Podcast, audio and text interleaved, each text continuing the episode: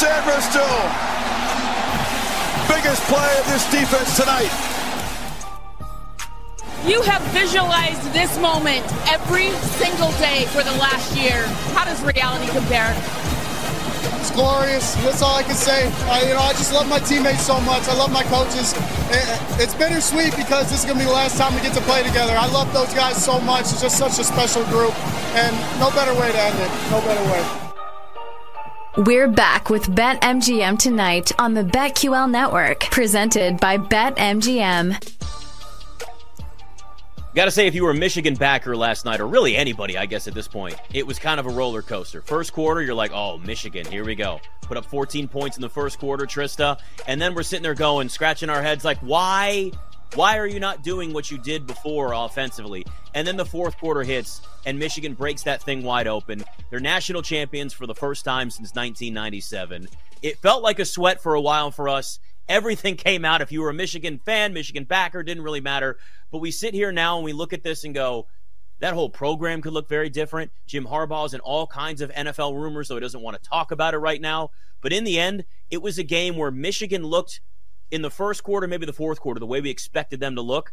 But in that middle, you just waited for Washington to go on that run, to go out there and break through that defense, and they just never did it yeah, you were thinking that maybe they could crack things open and make it a real game. Ryan thought last night that Washington was actually going to mm-hmm. win that game outright. It just felt like the momentum was for Washington. They were getting timely stops. You had JJ McCarthy airing it out way too much. The truth of the matter is, when they ran the damn ball, which is the Michigan way, they were pretty much unstoppable. Blake Corum, two TDs. Donovan Edwards, two TV, two TDs, four TDs on the ground. So yeah, that was what they needed to do. I was sweating. We all have money on Michigan. And wasn't it exactly the yeah. way though, like the end score exactly the way that we thought that it would be is probably a rout? Yeah, it's just funny how like we had that whole middle spot where Washington could have changed things and then they never did. And then it felt like like didn't it feel like once we got to the fourth quarter, a little bit in the second half, but really once you got to the fourth quarter, Michigan woke up and was like, Oh yeah, wait, let's go back and look at what we did and what made this thing work from the beginning again. Almost sneezed. Sorry. Didn't want to sneeze on the air. Did my very best. Did my very best to keep it to myself. Yeah, no, and now I'm very curious to see what happens with Harbaugh moving forward and JJ McCarthy moving forward. I think JJ's mm-hmm. best move is to stay in college because there's too many good quarterbacks coming out this year. JJ could probably lead this team to being top in the Big Ten again, at least being right in the mix. Uh, Ohio State's trying to make some moves. I don't really believe in them. I think it's really Washington, Oregon, some of the newbies that are coming into the Big Ten. But yeah, Michigan, if they if they keep JJ McCarthy they're going to be really tough. Yeah, it's if you're a JJ McCarthy, you look at this draft and like you said, like there's a, you could have five quarterbacks drafted in the first round, and we know the way quarterbacks are viewed in the NFL, guy has a good workout. Maybe he's looked at as a second round pick, creeps into the first round. This could be one of those situations where he's maybe lost in the shuffle a little bit. If he comes back to Michigan, you can take yourself to that next level, like Michael Penix Jr. did, right? Like now he's worked himself into maybe being a top 10 pick in the NFL draft, even despite what happened in this national championship game. But there's one worry here. On the other side of things, if I'm JJ McCarthy, I'm looking and going, is Jim Harbaugh coming back? If he's not, who's the head coach going to be? Does that change his role? Does that change the offense? Does that change the way that that coach is viewed? If it's somebody from within the program that still likes him the way Jim Harbaugh, I mean, loves the guy, calling him the best quarterback that Michigan's ever had, then he's in a good spot. So he does kind of have to weigh those two things, but I'm with you. I think I would make the choice if I'm him to come back for another year. Plus, we all know these guys are getting paid anyway. He's going to get all the NIL money. He'll be fine. Yeah, no, I mean he's got plenty. He's got plenty of opportunity to make money at Michigan, and in Ann Arbor on a college campus as a man of J.J. McCarthy's stature. He could go right into the Heisman mix, mm-hmm. him and Jalen Milroe. Yeah. So that's going to be, I think, a preferable decision if I'm him. Listen, maybe he wants. I don't know what the reason would be, really, to go to the NFL if I was JJ McCarthy. I'm trying to find one. Uh, I can't find one. I mean, I guess the only thing would be like, okay, you're leaving on top, right? You win the national title, you move on to the NFL, and you get your opportunity that way. So I just, we're going to see more guys want to stay in college knowing that they're going to be the man, right? They're going to be the star there on campus. and you're going to still get paid probably seven figures. If you're a star quarterback at a major college football program moving forward, you're going to make a lot of money. You're going to not make NFL money, but you're going to make life changing money still at 21, 22 years old. So we may see more of these decisions as time goes on, where it's a JJ McCarthy or it's a Quinn Ewers or anybody else decides I'm going to stick around another year. And then that puts that program in a position where they're going right back and they're running this thing back another time. I mean, right now, Georgia's the favorite next year at plus 350 to win the national title. Obviously, very early odds. Plenty can still change. Uh, Alabama's at plus 550 next. Then it's Ohio State at 8 to 1 and then it's Michigan at nine to one. And you know, I I can't say whether or not they've factored in JJ McCarthy coming back or not in that price, but I'd wonder if he's officially announcing that he comes back to Michigan, if that nine to one price for JJ or for Michigan to win the national title next year, if that shortens a little bit once he comes back.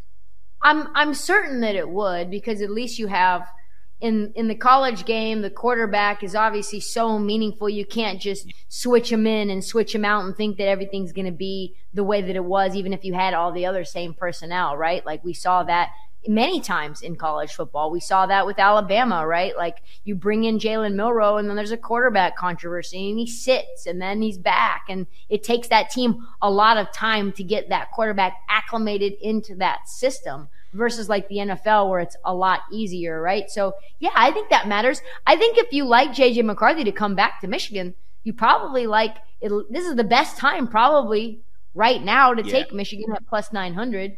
I like Alabama too. I think Jalen Milroe is going to be right in the middle of the of the Heisman race. He's probably going to be leading to start this thing. You know, at least the first three four weeks, I think he'll be right in the top of that mix. And listen, like there's multiple guys coming back for Alabama that you thought might go to the NFL draft. So I like Alabama as well. Shocker. Yeah, I mean, and, and, and if you look, I know, I mean, well, that's the thing. Every year, right? You can't, you never count out Alabama. And we we looked at them when they were ranked what eighth in the country, and we're like, yeah, they could probably be in the college football playoff and they were in the college football playoff. And Jalen Miller, Miller, Milroe, good God, if I could speak, that would be nice. Jalen Milroe is the favorite, at least at one book, at seven to one to win the Heisman, and followed by Carson Beck, Quinn Ewers, and then now your guy, Dillon Gabriel at Oregon, who's ten to one, then win the national title. I mean, that's the other thing. You got guys transferring left and right, and you turn Oregon into this powerhouse of just like quarterback rehab, and it's just going to be quarterback after quarterback after quarterback going in there and then showing up. I mean, Dillon Gabriel at ten to one to win the to win the Heisman, and then Oregon at ten to one to win the national title. It just I love what this has created for college football, and on top of that too, like we're going to have a 12 team playoff next year. So it's not going to be this eye test that we've been doing right now where Florida State gets thrown out because they don't have their quarterback out there anymore. And we've talked about that plenty on this show, and it is what it is at this point. But now it's going to be 12 teams. You're going to have teams farther down the list, and Ole Miss and LSU, a Clemson, all getting an opportunity to go and win that national title. It's created so much more parity. Guys are transferring. I actually love the state of college football and where it is now. I know we've lost some of the tradition. I know we lost an entire conference. And for you, I know it's near and dear to your heart with the Pac 12. I don't have that connection to the Pac 12, but I do hate seeing it disappear. But what I do know is Big Ten games more meaningful during the regular season. Uh, SEC games more meaningful during the regular season and a 12 team playoff on top of that. So we've got a very wide open race next year, not only for Heisman, but also for the national title with a lot of really deep, talented teams in college football. Yeah, I know. I like that 10 to 1 for Oregon. I like this team, man. I like Dan Lanning. I like what he's building. I like how he has multiple quarterbacks waiting in the wings. You got Dante Moore mm-hmm. there, who I don't know if he's throwing ten- temper tantrums or what, if he's going to be patient. if anybody can calm him down, it's Dan Lanning. So, yeah, I, I think this is a good time to kind of look at these odds and say, all right, let me look at the transfer portal. Let me see who's coming back, who's going to the NFL, and then really take stock if you want to put some money really on ice till right now, right? Like you're you're talking about holding your money up for 12 months. You better you better take yeah. a long shot if you're going to do that.